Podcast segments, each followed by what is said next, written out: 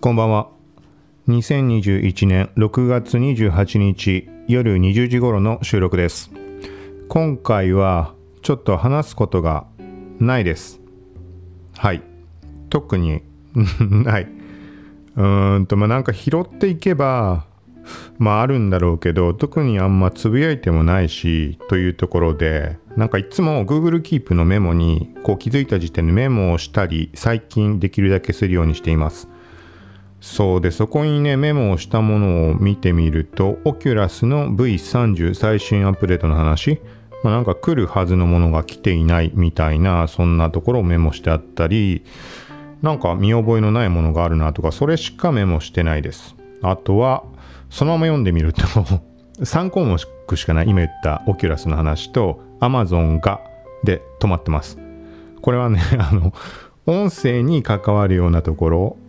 えーっと、そうそうそう、そう、アマゾンがどっかの企業を買収しただとかなんとかっていう話がまた上がっていて、それがポッドキャスト方面の話でした。そう、で、まだちゃんと調べられてもないし、アマゾンがで止まってしまっているっていうのは、もう何度も最近触れているように、サブチャンネル、声に偏る世界線っていう、そういうの専用に作ってあるけど、配信ができていない番組があるので、そっちに回さなきゃなっていうので、ちょっとそこで止まってしまってました。はい。まあこれはちょっともうせっかくなので後で話します。あの、ものすごいざっくりしたというか全然何も把握はできてないんだけど、なんかこんな流れっぽいみたいな、ただそれだけ雰囲気的な話。ともう一つ箇条書きしたいのが、これも音声なんだよね。音声と BGM の分離が良さそうって書いてあります。これはこれだけでは全然多分ね、日日にちだったら俺自身もわかんなくなっちゃうぐらいの話なんだけど、まあ音声と BGM の分離ってのあった方が、ポッドキャストの話ね。そこ前から言ってるんだけど、そう、それを改めて思ったみたいな。なんかそんなのでメモをしました。はい。とまあ、こんな感じで今言った3項目プラス、今回も雑談に、うん、雑談にします。雑談もだからね、サブ番組で余談が過ぎるってのがあるっつうのに、うん、そっちに切り替え、そっちはそっちで、いろいろと思惑があって、ちょっと最近試しにあの配信はしたりはしています。はい。なんだけど、あの、一応、毎日、できるだけほぼ毎日配信したいっていう、まあそういうのもあるので、今回はもう、はい、思いつくままに雑談的な感じの話にしようと思います。だからまああれかな、さっき言った3項目は、一応多少なりとも、なんかね、その、クリエイター方面というか、こう情報発信する人たちに役に立つかもしれないもの。1個目はまあオキュラスだからあれだけど、うん。はい、まあそんなところで話を今回します。よかったら聞いてみてください。この番組は、コーキシティが SNS、テック、ガジェットの最新情報を独自の視点で紹介解説していくポッドキャスト、聞くまとめです。はい。まあ全然そういう話じゃないけどっていうはい。で、とりあえず、まず最初に Oculus の話をします。Oculus の最新アップデート V30、バージョン30的なものだと思うんだけど、ここに期待しているところとして、マルチタスク。これめちゃくちゃ期待してるというか、待ち望んでいたというか、マルチタスクって聞いてもしわかんない人いたらっていうところで言うと、例えばスマホとかで複数のアプリとか起動しっぱなしで切り替えながら使ったりすると思います。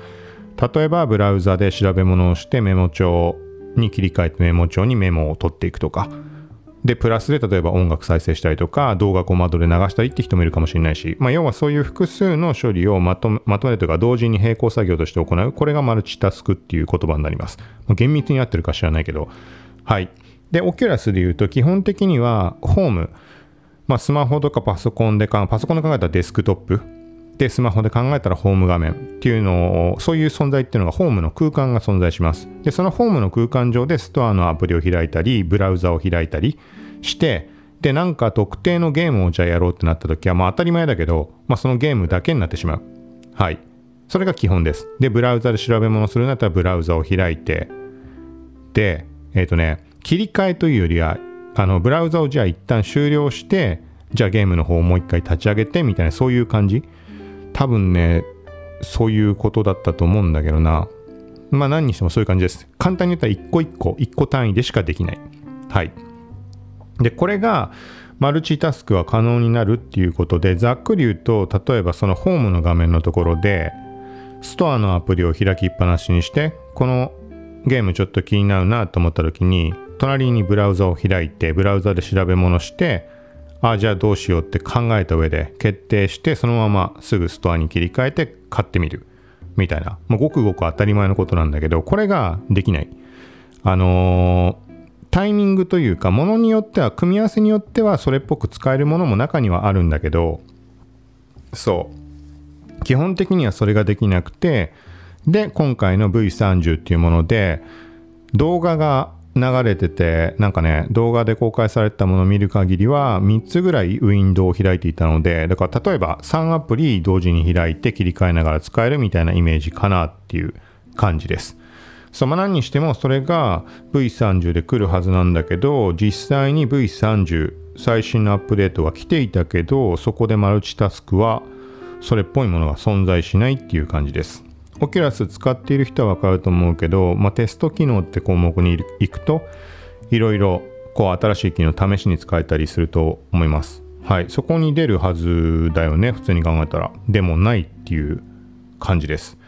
まあ、これ何を求めてるかというとだからもうあれだよね仮想空間で例えば仕事をするとかそういうのがまさしくなわけでもともと求めていたところでもあるんだけどでね逆にというか少し前のアップデートで iPhone の通知が VR 空間内で確認ができるようになりました。そうそこで一歩ねこう便利になったわけだよね。ものすごい。なんか iPhone ってやっぱどうしても気になるじゃん。だその都度ゴーグルをちょっとずらすとか外すとかしなきゃいけなかったのが VR 空間内であの通知の文字を読むだけなんだけど当然アプリは開けないけどそれを確認できるだけでも重要なものがあれば外せばいいしとかそう。いい感じに気をそらすことができる。例えば映像作品を見てる時にしたって。そう。それが備わったことによってあじゃあもうちょっと VR 空間でこう快適に何て言うかな。まあ、過ごしやすくなったわけで、さらにじゃあ、もう一歩行ってくれたらいいなと思ったところで、マルチタスクの話上がっていたので、そう期待してたって感じです。そう、まあ、実際のところは、締め付けられてとか、頭、そのなんか、ゴムバンドみたいなのとかさ、があって長時間ってのはやっぱきついはきついんだけどというよりはそのもう本当にゴーグル内 VR 空間内でだけで完結するのがなかなか悩ましかったり作業が効率的ではなかったりっていうところがあったのでそうだからもう物理的とか体的なストレスとかっていうのは抜きとすると徐々にこう便利になってきている。Oculus ベースでいろんなアプリを組み合わせて使えば、まあ、さっき言ったみたいに一旦閉じてどうこうとかまでやればできることってのは他にもあるんだけど例えばパソコンのモニターに映っているものを VR 空間内に移して作業するなんてものもそういうアプリっていっぱいあるんだけど Virtual Desktop だとかなんかいっぱいありますそういうのは。そうでもそれが Oculus ベースでできるようになったら一番いいじゃん。 Oculus の中でさっき言ったみたいにマルチタスクで複数ウィンドウ開いていろんなものを開きつつそこで作業していく。とかもう極端な話さブログ書くぐらいさそのぐらいしたいじゃん。ぶっちゃけ。ただこれは多分なかなか難しくてキーボードの文字入力の問題とか音声入力を使うようにしなきゃいけないとか画像のアップロード動向とかあるからまあねまだ先の話だと思うんだけど。はい、まあ、何にしても今回のそのアップデートマルチタスクが来るって言ってたところとかそういう流れに関しては Facebook が歌っているインフィニットオフィスって呼ばれるプロジェクトって言ったらいいのかな。要は仮想空間内で仕事をこうできるようにしていく。インフィニットオフィスってまあそのままの響きかもしれないけど。そういうプロジェクトが徐々に徐々にこう進行していっているっていう感じです。そうだからそこにはすごい期待をしているしあのさ何て言うんだな。ちょっと思いつきというか最近思っていたところの話でしてしまうけどなんかほらよくあの話とかするじゃん。パソコンの話？パソコン使うのは不毛だとか。なんか両手を使う 使うのがもう意味がわかんないとか音声入力にしろとか Windows 11の時に話かまさしく。そう。Windows 11になったら音声入力も対応するしとかっていうとこでちょっとは良くなるわけだけどタッチ操作に特化しているとか。ただなんかもう一歩先に行くと、まあ、それはねそんな簡単に叶うことではないんだろうけどなんかさ物理的なこの領域に縛られることなく VR 空間であればディスプレイ何個も並べることもできるわけじゃん。これ実際にアプリベースそういうアプリもあるからそれを使えばできるにはできるんだけど複数もう4台とか並べて。でそこにパソコン側のさっき言ったみたいにあれだよねリモートデスクトップ的な感じ言い方合ってるかな、まあ、物理的な本物のパソコンの画面をバーチャル空間内に映す。で4画面5画面とかねいくらでも増やせるわけじゃん。あのスペースはもこの360と無限なわけだから物理と違ってディスプレイ買う必要もないっていうそういう状況なわけまあ処理速度とかあのスペックの問題もちろんパソコン側ので絡んできてしまうけど。そう。なんかそうだからなんかそうだな。そっち方面に早く進んでくれるとすごいなんていうのかね。まあいいいいなって個人的には。うん。なんだっけなんか言いたいことがあったんだけどな。なんでその話になったんだっけ？か もうそれすら分かんなくなったけど。はい。まあインフィニットオフィスのそこの絡みではなんか直結直結しすぎてるんだよねなんかもうちょっとこう回り込んで話がつながるような類だった気がしたんだけど。それか話してたことを俺忘れてしまっただけかもしれないけど。うん。まあ何にしてもなんかそっち方面に早く進んでほしいなっていうのはすごい思います。例えばだからまだまだ多分課題って山ほどありすぎて本当に文字入力は例えば、えっと、Bluetooth の物理キーボードを VR 空間内であの認識あの見た目的に視認できるようにするっていうものはありますオキュ。 Oculus 本体でもあるのか、テスト機能で。それちょっと試してないんだけど、特定のアプリ、イマーズルだっけ？まあ、バーチャル空間で仕事できるようなそういうアプリを試した時っていうのは、物理キーボードをまあ自分の机の上に乗っけとくじゃん。そこに対してバーチャル空間内でキーボードの位置を合わせて、なんか例えば J のキーの位置で指をなんか合わせてくださいとか、なんかそんな感じで何個かキーを合わせると、物理キーボード触ってるのとバーチャル空間内で用意されてるキーボードの見た目のそのオブジェクトの位置がぴったり合うから、バーチャル空間内で自分が自分の手は映ってるわけだけどこれでタイピングしてるこの感覚と物理が重なるぴったりみたいななんかそんなことっていうのはいろいろ用意はされてますそうあとは極端な話そのバーチャル空間内から Zoom のミーティングに参加したりで相手に見えるのはアバターそのオキュラスのベースになっている Facebook のアバターになってしまうんだけどそれは多分変えられないと思うんだけどそうなんかそんな感じでいろいろできるにはできます。ただやっぱり、なんだかんだいろんなこと制約があったりっていうのはやっぱ感じるので、あとまあそこまでいくとやっぱね、快適じゃない。と、あとはアプリ依存じゃなく、やっぱり Oculus ベース、その Infinite Office っていうそのプロジェクト上にあるものとして、うん、なんかのアプリに依存するとかではなく、そう、 Oculus 上で叶うものになれば一番いいなってちょっと。だからまあね、極論で言えばそのパソコン側のスペックに依存することなくまあ限界があるあるか。まあそれはあるよね。けどオキュラス内だけで完結できる何か方法があるとすごいいいなとは思うんだけど。はい。まあそこまで行くのはまだまだ先だとは思うんだけど。うんなんかちょっと言いたいこと忘れてしまったのでもう次に行きます。次というかそうオキュラスの中でなんか新機能なのかなと思ったものが表示されていました。はい、これが高くした視点みたいなの前からあったのかな？ちょっと記憶ないんだよな。試しにオンにしてみたところ、そのまんま視点の高さが上がる。なんかね、これみんなどうなのかわかんないけど、基本的にもうゲームとかも全然あの買ったけどやって、やんなくなってしまって、立ち上がった状態で使うことっていうのがまあまずない。基本もう、なんかどっかに座ってる床に座ってつけてみたいなことも多かったり寝っ転がって使うとかそんな感じなんだけどその時にね床の高さっていうのが全然合わないんだよねちゃんときっちりあのそういうのを設定ができるんだけど設定をした上でもなんかねあの高さがちょっと高めになってしまう。要は例えば自分の腰ぐらい例えばあぐらかいてるでもいいけどさその時の腰よりもちょっと上ぐらいの位置にその床の面が来ちゃってるようなんかそんな印象があります。で対して今回の高くした視点っていうものを設定するとそこがちょっと解消されたかなって感じします。そう元々のよりも全然上の位置に行くのででその上で視点の位置で若干の調整はできるのでそうそれやるとまあいい感じになったかなって気がします。でなんかそれってまあ別にどうでもあんままあ気にならなかったのでどうでもいいっつったらどうでもいい感じだったんだけど実際に他のアプリを開いてみて対応してるアプリであればその高さが変わるらしいんだけどそう開いてみたらちょっと納得したかなって。例えばこれ使ってる人にしかわかんないと思うけどえっ、ー、とさ Amazon Amazon プライムビデオをこの VR のアプリで開いた時ってなんつったらいいかな高さちょっと試してないか実際に。ちょっとこれ嘘になるかもしれないけどあのねちょっと顔を例えばなんつうのかなソファーでさこう背もたれのとこに寄りかかってちょっとだけ体視点が上に上がってるとするじゃん。それでも Amazon プライムビデオのやつは真正面のとこにしかそのなんつうの最初のロゴとかそういう画面が出てくんないわけよ。映画とかの選択画面もそのままだったっけな。ちょっと曖昧だけど中にはものによっては例えば寝っ転がって上を向いた時にも上にちゃんとそのメニューが出てきてくれるアプリっていうのもあります。でも Amazon プライムビデオは確かそれ対応してなかったんだよね。で上を向いたらなんつうの極端な話本当に仰向けで寝っ転がって立って考えてもらってその時は自分の足の方向に表示されてるってことになります。全く視界には入らない。だから首を無理やり起こして足の方を見るとそっちにそうメニューが存在するみたいなそういうイメージ。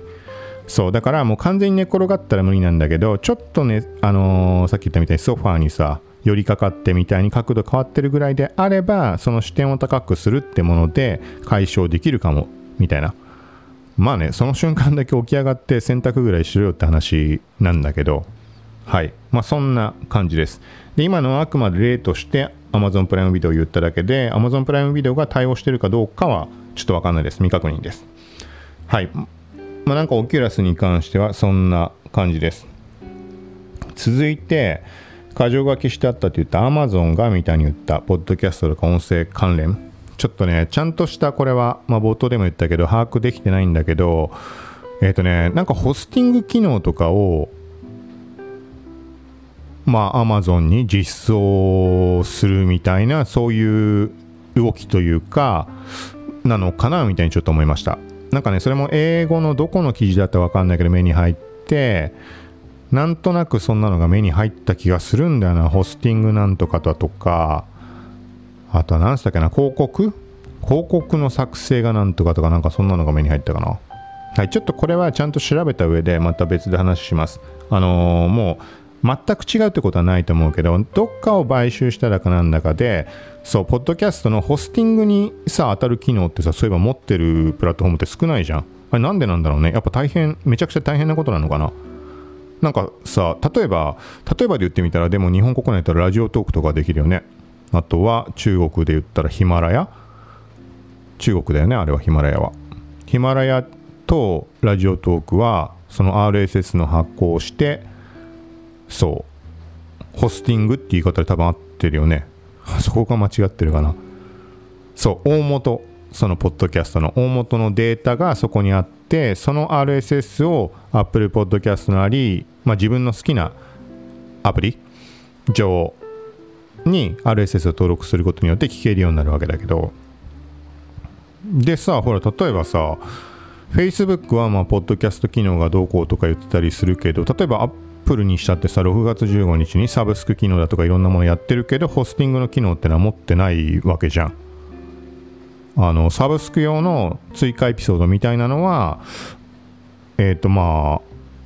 アップル内で公開することはできるというか、それはアップロードするって形式だけど、でもホスティングっていう言葉ちょっと分かってないけど、ホスティングとは意味が違うよね。アップル内でしか結局聞けないわけだし。そうで、対してさっき言ったヒマラヤとかラジオトークで今この収録にも使っているアンカーとかっていうのはそこで配信をすることによってさっきと繰り返しになるけど Google Podcast でも Spotify でもえっとまあ Apple Podcast 上でもうん、これは配信者側が登録をするんだけど、あとはプラスで、ポッドキャストを聞くためのアプリっていろいろあると思うけど、そ、そこに聞きたい、聞く側、リスナー側が、アンカー、ラジオトーク、ヒマラヤとかの RSS を登録することによって聞けるようになります。めちゃくちゃちょっとごちゃごちゃなってるけど。はい。まあでもやらないってことはそれなり、それなりにっていうか結構大変なことなんだろうね、きっと。よくわかんないけど。で、そんな中、だから Amazon が、もし、もうさっきからもう家庭に次ぐ家庭の話になってしまってるけど、そのホスティングできるようなサービスを買収したっていうことであれば、まあね、自社でいちいち一から作成するとか、まあコストにしろ、時間にしろ、いろんなところは削減できるっていうところ、経験も含めて買収で手に入るっていうことになれば、そこはすごいメリットあると思うので、なんかもしかしたらそっちに動くかもしれないですよっていうところです。何回も言った通り、これは嘘かもしれないので気になる人は調べてください。日本のニュースももう上がってるのがね、何日前ぐらいだったっけな、何日か前に、そう海外で上がってたニュースです。続いて、音声と BGM の分離が良さそう。はい、これは、前から話をしていたんだけど、ポッドキャストの配信っていうのはもしかしたら、そう、この形式がベストなんじゃないかなって。例えば今日ね、あのー、全く、全くというか、その、ある番組を聞いてて思ったところから過去に自分で話したりしていたところとつながって、もうやっぱ分離してる方がいいよなっていう頭になって今回触れています。はい、例えばこれどういうことかっていうと今こういうふうに俺が話してる時これは BGM も入れてると思います。これアンカーでアンカーの BGM から選んで入れてるんだけどこの音と声を分離しておく。あのまあアンカー上で内部的には分離はされてるのかもしれないけど差し替えとかって可能だから。これをリスナー側が自由に変えられる状態ってどうですかってそういう話です。例えばそのねえー、っとじゃあ Apple 上であればちょっと極端な話で先に言ってしまうと Apple Music の曲を自由にポッドキャストの話しているポッドキャスターの背景に入れることができる。だこうなると自分の好みの曲をさ聴きながらその情報を得る。音楽を聴くってことと情報を得るってことダブルでできるわけじゃん。まあ、これはもちろん弊害としてボーカルが入ってるとかそういう場合は聞き取りづらいとかそういうことはあると思うんだけどそれはまあ好み次第なのでね。あのボーカル入ってないような曲を選べばそこは好みで決めてもらえばいい話だと思うし、まあ、もちろんね、権利関連がどうこうとかいろんなことあるんだと思うけど、俺は全くわかんないけど、そうなんかそういう意味合いでもうリスナーの好みでやってもらうっていうのも一つありなんじゃないかなって思います。はい。で、プラス楽しみ方としては、例えば、そのさ、俺もポッドキャストっていろいろ聞くわけでいろいろとこう思うことってやっぱあるわけだけどリスナー視点っていうところでも。例えばこの人の話し方だとこんな曲がマッチするなみたいなそういう楽しみ方もあると思うしそう。なんか選択肢としてそれはあっても悪くないんじゃないかなって。なんかもうポッドキャスター側がもうこういうこれはもうこういう番組なんでっていうことで変更できないようにするっていうこともそれはそれでありだと思うしそうみたいななんかそんな意味合いです。はい、でこの点に関しては Voicy がそこはあのねそう分離されてるって話なんだよね。あの全然詳しくないんだけどたまたまポッドキャストの中でその話を耳にしただけなんだけどこれなんでそうしてあるかっていうとあの例えば倍速再生にした時に BGM も速くなってしまうのを防ぐためだかなんだかそんな言い方をしてたかな。あの Voicy の方だよね。尾形さんだっけ？のポッドキャストの番組で多分それ耳にした記憶があるんだけど。多分合ってると思います。そういう仕様だと思います。実際、 Voicy で俺は試したことがないからちょっとわかんないんだけど、多分。そう、だからそれって音声と分離してますよって話をしてて、そう、そこ、その話なんだね。で、もっと遡ると、例えば、俺自身がドラクエタクトかなんかをやってる時に、あれだよね、そう、考えてみたら、えー、っと、ゲームのゲームの音楽を流しっぱなしで同時にポッドキャストも流す。そうそれがなんかねこのねポッドキャストのアプリによってはそれができないものもあったり多分すると思うんだけどその別のアプリの方の音声を流しっぱなしで両方かぶせてっていうのがなんかどのポッドキャストのアプリだったかわかんないけどそれができたできたんだよね。そうドラクエタクトとポッドキャストを両方いっぺんに流してだからつまり BGM の入っていないポッドキャストとドラクエタクトを組み合わせたことによってゲームをやりつつ目でゲームやりつつさでゲームの音楽 BGM 聴いて SE ぐらい入ったっていいじゃんあの攻撃音とか。それを楽しみつつもちゃんとそのポッドキャストの内容も頭に入ってくるみたいな。これ結構いいんじゃないかなって。それこそさながら聞きとか言うけどその時に BGM っていうのはもしかしたらもう邪魔なものでしかないんじゃないかなって。これはあくまで聞く側の人の視点で配信者視点ではもちろん俺自身もなんか例えばえー、と基本的には固定の BGM には一応するようにしてあるけどなんか雑談会の時はちょっと違う感じにしてみたり時々最近やんないけど〇〇の罠みたいな感じでなんかおかしなことが起きた時とか例えば不具合でもさなんかトラブルが起きた時とかっていうのは〇〇の罠っていうタイトルをつけてやったりしてます。いろんなパターン。あの Google キャストの罠とか iPhone なんとかの罠とか。そうその時は全くなんかねそういうねちょっと悲しそうな曲にしたりとかそんなことはしたりしています。だから配信者視点であのやっぱ自分の好みのものを合わせてセットで聴いてほしいっていうのもあるとは思うんだけどその反面そうリスナー視点で考える時っていうのはながら聞きにするんであればそれは声だけの方がいいよねっていう。はい。そうだからその時にもうあれだよね。最初のところに戻るんだけどなんか声だけじゃ寂しい。だから BGM と音声は分離するっていうのがもうポッドキャストの基本としてなんか成立していればさね、各プラットフォーム例えばアンカーで今俺は配信していて BGM は BGM 自分で用意したものを乗っけておくけどその RSS を拾った先、まあ、要は Apple Podcast 上で聞くとか Spotify 上で聞くとか全く関係ないアプリで聞くっていう時に自分の好みの音楽を流しつつ俺の声だけ乗せて流すこともできる。そうじゃなく俺が用意した BGM を流すこともできる。みたいなそれだったらねなんかすごいいいんじゃないかなって。ただもうそれはねもうポッドキャストの根本的なところを変えなきゃいけないからうん まあそんな簡単にできることじゃないとかそもそも誰がねその仕様的なところを確定させるんだみたいな話もあるし、うん、まあ現実的にはないのかもしれないけど少なからずそうさっきの Voicy の話じゃないけどあの例えばレックにしろさラジオトーク。ラジオトークはまあそもそも BGM ないか。まあレックがじゃあ分かりやすいか。レックなりスタンド FM は背景の音入るわけじゃん。そうあれをせめてリスナー側が選択して差し替えられるようにできるとか。もしかしたらスタンド FM はもうしばらくずいぶん長い間触ってないから分かんないけどレックとか多分できないよね。って言いながらレックもここ最近結構10回ぐらい多分配信してない気がするんだよな。Apple Podcast の方ちょっといろいろいじってたので。ちょっと何気手間なんだよねやっぱ。10分もかかんないと思うけどまあ聞かれる回数もたかが知れてるっていうのもあるしっていう言い方は失礼だけどさ聞いてくれてる人には、うん、ただやっぱスタンド FM の時で触れたようななんかねもうスパム的にいいねを押すとかっていうレックの方がそういうのはまだ少ないと思うんだけどスタンド FM はもうあの無差別フォローがひどくて本当頭にくるから配信するのをやめたんだけど時々まあ配信してるけどはい。そう。だからせめてねその独立系のものでもなんか BGM と切り分けてみたいなのってのありなんじゃないかなとは思うけどはい。もう完全にただ思ったことを今回は話してるだけです。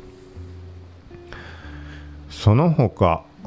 まあ箇条書きしてあったものはこれだけなのででちょっと今回試したいことがあってこの録音に関して。そうこれはもうこっち側の話なのでどんな風になんか変化はあるかなみたいなのもそうその確認も含めて収録をしています。他にちょっと最近あったことで言うとあのバーチャル渋谷 au5G と渋谷区とバーチャル空間のアプリって言ったらいいのかな？クラスターそうそのクラスター上にあるバーチャル渋谷っていう空間。そこにスタンプを8個のところでスタンプを集めて応募したら当たったゲーミングチェア。入い届いたっていう話この前しました。まあこれはサブ番組余談が過ぎるの方で組み立てるシーン2話に分けて無駄に あの撮っておいたんだけどそその後座ってます。あの言い方おかしいけど。まあ、普通に使ってるんだけど、これはあれだね、めちゃくちゃ快適だね。あの人生初。というかね、むしろ、これはその余談が過ぎるの方では言った気がするんだけど、自分でこのさ、仕事用の自宅とかのそのデスクに合わせて買う椅子ってね、多分ね、こういうの買ったことないんだよね。あのゲーミングチェアに限らず、リクライニングっぽいような、あの一般的に連想するパソコンのとこにありそうな椅子ってのは一回も買ったこと多分人生なかったです。今気づいたんだけど。その職場とかっていうところで普通の椅子をそういうものは使ったことあるけど、リクライニングじゃないにしてもさ、よくある椅子あるじゃん。なんかもうよくある椅子。普通に回転して、あの背もたれのとこちょっとくっついてて、でもリクライニングではなくてみたいな、ごくごく普通のオフィス用の椅子。そう。それはもちろん会社で使ったりしたことはあるけど多分それ以外で使ったことないね。おそらく。で自宅で言うともうなんかさあの座面と背もたれが一体化したなんかプラスチックでできたみたいななんかデザインデザイン性のあるようななんかチェアってあったりするじゃん。で足がワイヤーになってるような。そそんなものばっかり買ったりあとはもう極端にベンチっぽいもの。あんまそういうの買う人いないと思うけど、そう、ベンチみたいなのにしたりとか、なんか、あとはスツール？スツール？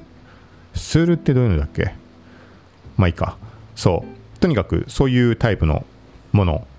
を使ったことが多分ないです。だから多分人生初なんだけど、この感じが家でやってるって。めちゃくちゃ楽だわ。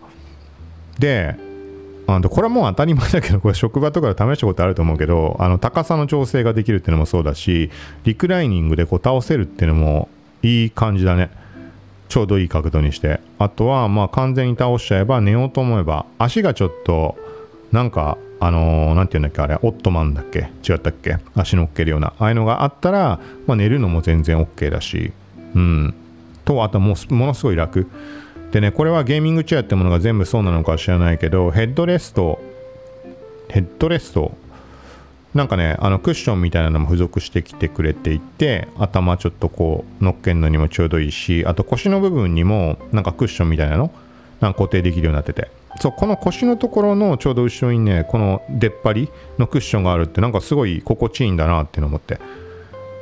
なんつうのかなこれがないとね腰痛める可能性があるんじゃないかなみたいななんていう言い方していいか分かんないけど。普段普通にさソファーでも何でもいいけど座る時ってさこう背もたれに寝そべるちょっとこう背中乗っけるような感じにした時にあんま動かないからとか年とかもあってってことかもしんないけど変な角度にするとね腰腰の中に何つうのかな上半身の骨が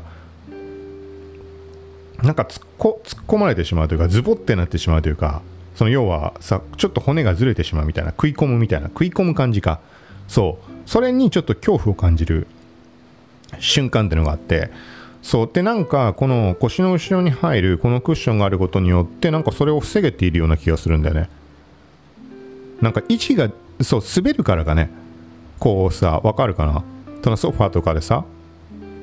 普通に座って背中を倒して例えば極端な話机の上に両足とか乗っけちゃったりとかする時だったりするじゃん。ほんでなんかね映像作品でも見るとか。なんかその時にその斜めになってるからなんつうのかなこの腰の部分に上半身がさこのなんつうのあのケツの部分が多少ないともこう滑ったりするじゃん。ほんな露骨に滑んないにしても。そその時の動作でその上半身の骨が腰に食い込むようななんか行っちゃまずい場所に行ってこのまま行ったらグキってなんかなりそうな筋なのか骨なのか分かんないおかしくなっちゃいそうな。そうそれが起きない気がします。だ多分その出っ張りによって固定されてるからってことだろうね。さっき言ったように滑るとかそういう要素がなくなるんだと思うんだよな。ちょっと今試してみます。試してみるつか。うんまあ滑んないってことはないか。ないけどでもこれのおかげでなんかそういうね変な恐怖というか危ないんじゃないかみたいな感じが回避できている気がします。そうあとは何だろうな。うんまあとりあえずそう。もうゲーミングチェアってものっていうところそういう意味合いでこれあのすごい楽なものなんだなっていうのをめちゃくちゃ実感しました。だから逆に言うと初めて使うから他の製品との比較とかって全く分かんないからあれだけど一応えっとね DX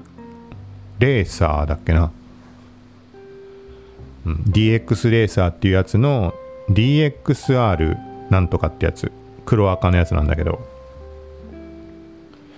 そう。で一応価格を見てみたら Amazon とかで見て3万円ぐらいの感じのやつかな。はい。そうこれはいい感じ。めちゃくちゃいい感じだなって。うん。めすごい楽。なんかあれだね。あのー、もう全然普通の人は そのリクライニングぐらいぐらい使ったことあるものだとは思うけどあの微妙な角度の調整ができるってのはこれ思いのほかいいね。都度合わせるってめんどくさくてやんないだろうとか思ったけどうん。結構これはいいわ。例えばちょっとスマホ眺めようって時の角度つってもめちゃくちゃ倒すかちょっとだけ倒すかとか。うん。っていう差の調節できるのはなんか思いのほかいいなっていうのを実際使ってみて思いました。はい。ということで、うん、まあそんな感じかな。まあそんな無理に話す必要ないよね。どのぐらい撮ったんだろう。いつもマイクのこれ見づらくて。なんかもうちょっと考えりゃいいのになと思うけどな。あでももう34分話してんだね。そう今言ったのがそのさ使ってるマイクが IC レコーダーみたいなタイプのやつでタスカム DR07X これ気に入って使ってるんだけどあの何、ー、ていうの？あのテレビのリモコンみたいなのを想像してほしいんだけどでそこに液晶がついていてなんか例えば録音開始ボタンとか押した時とかってそこで分かるようになってるわけよ。とか録音時間とかも。全部そこに情報が液晶画面に出ます。でもこれさ IC レコーダータイプだからそのリモコンを連想してもらった時に俺の方に向けるわけじゃん。あの 俺の正面から俺の方に向けるわけじゃん。だから液晶ってその上の方面に向いてるわけだよね。で俺には見えないんだよね。あの覗き込まないと完全に。それは当たり前だけどさこっちに液晶を見せるって例えばバリアングルカメラみたいにバリアングルとかにして見せるとかそれしかないけどだか無理なんだけどそうでもこれがね見えないっていうのは結構ストレスは感じます。その音質とかそういうとこはすごい満足だからいいんだけどでなおかつ一応これは環境次第だと思うけどあの風防？ウィンドウスクリーンっていうの？なんかモコモコなった毛のやつ。それをつけてるから余計そいつのせいでもう完全に立ち上がって覗き込まないと見えない。ちょっと頭上にやったぐらいじゃそのモコモコのせいで見えない。でプラスポップフィルターも一応やってあるのでそうなんかそこは結構不便かなって。でまあ時間のどのぐらい経ったかなんてのはまあどうでもいい話でさいいけどあのー、なんでしょうだからねあのー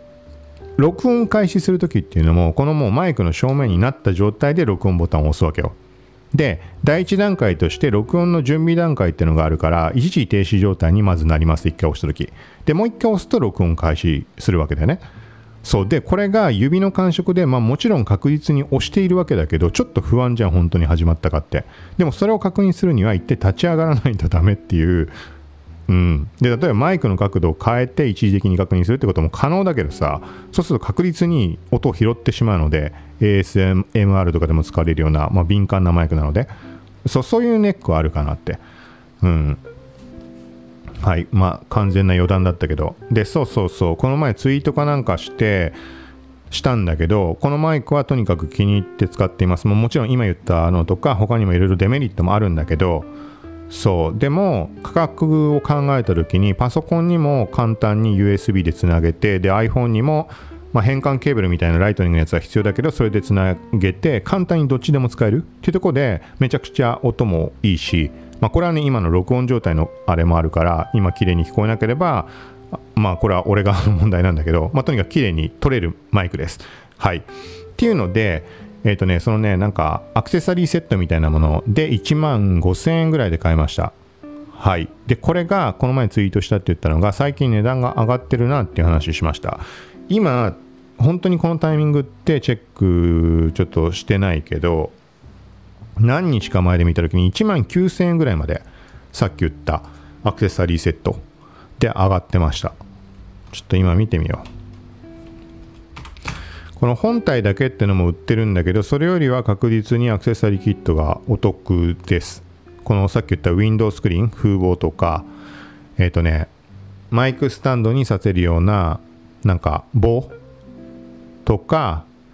充電はできないんだけど給電用のなんかあのアダプターとかそういうのがついてきて値段がねありなしでもねどのぐらいだっけ？2000円かそのぐらいしか変わんなかったのかな。そう。だからまあ何にしてもセットのやつを買ったわけだよね。1万多分5000円ぐらい。そう。これが2020年の4月去年の4月ぐらいだったのかな多分。あそうだね。2020年4月11日に注文しましたって Amazon で出てる。そう。そこに対して今1万9800円。で値段ってたまにさ何ていうのかなこのキャプションにずっと俺貼ってるのでこれ。そう。だからたまにチェックしたりしていたんだけど去年にそのコロナの時期にこの商品一気にまたその時も値段上がってたんだよね。1万9000円まで上がったか分かんないけど1万7 8000円ぐらいまで。でその後に時期は覚えてないけど一旦俺が買った時ぐらいに戻りました。で1万5000円ぐらいまで。でここ最近1ヶ月ぐらいの間かな。見ていたら1万9800円に今なっててそう値段が上がってるなみたいな印象です。だかまあ需要がね高まっているっていうのもそうなんだけどあとはまあ後々単純に思ったのは複数の出品者が出しているのであの在庫を抱えていたところの安い分が全部なくなって時点候補というかそれが繰り上がった結果もともと高く出品していたものもう2年前から例えば1万9800円で出品していた人が価格は変化なくそのままにしちゃったものが繰り上がって出てるだけかもしれないしだから値段が上がったって言い方が正確かは分かんないんだけど、まあ、何にしても今買おうとしたら1万9800円。そうだからこれはもしこの番組を聞いてあの、まあ、気になるって思う人がいたとしたらちょっと様子を見るのありじゃないかなと思います。なんか今買ってしまうとまあ確実に高いので。ああとはあれか。それこそまあね楽天とかヤフーとか見たら値段安いものもあるかもしれないけど。はい、なんかちょっと気になったのでここの話をしました。タスカム DR07X ってやつ。はいここ製品名に書かれてないな。なんで書いてないんだろうこの製品。あ書かれてるか。なんか間に余計なのがいっぱい入ってるからだ。タスカム USB オーディオインターフェース搭載。ステレオリニア PCM レコーダー DR07X プラスアクセサリーパッケージ AKDR11G Mark II セット。はい。まあということで。まあ今回はこんな感じにしておきます。また一応まあ毎日っていうところを考えてやっているので明日以降 SNS 関連とかもはい、まあ、配信していくと思うのでよかったらまた聞いてください。さようなら。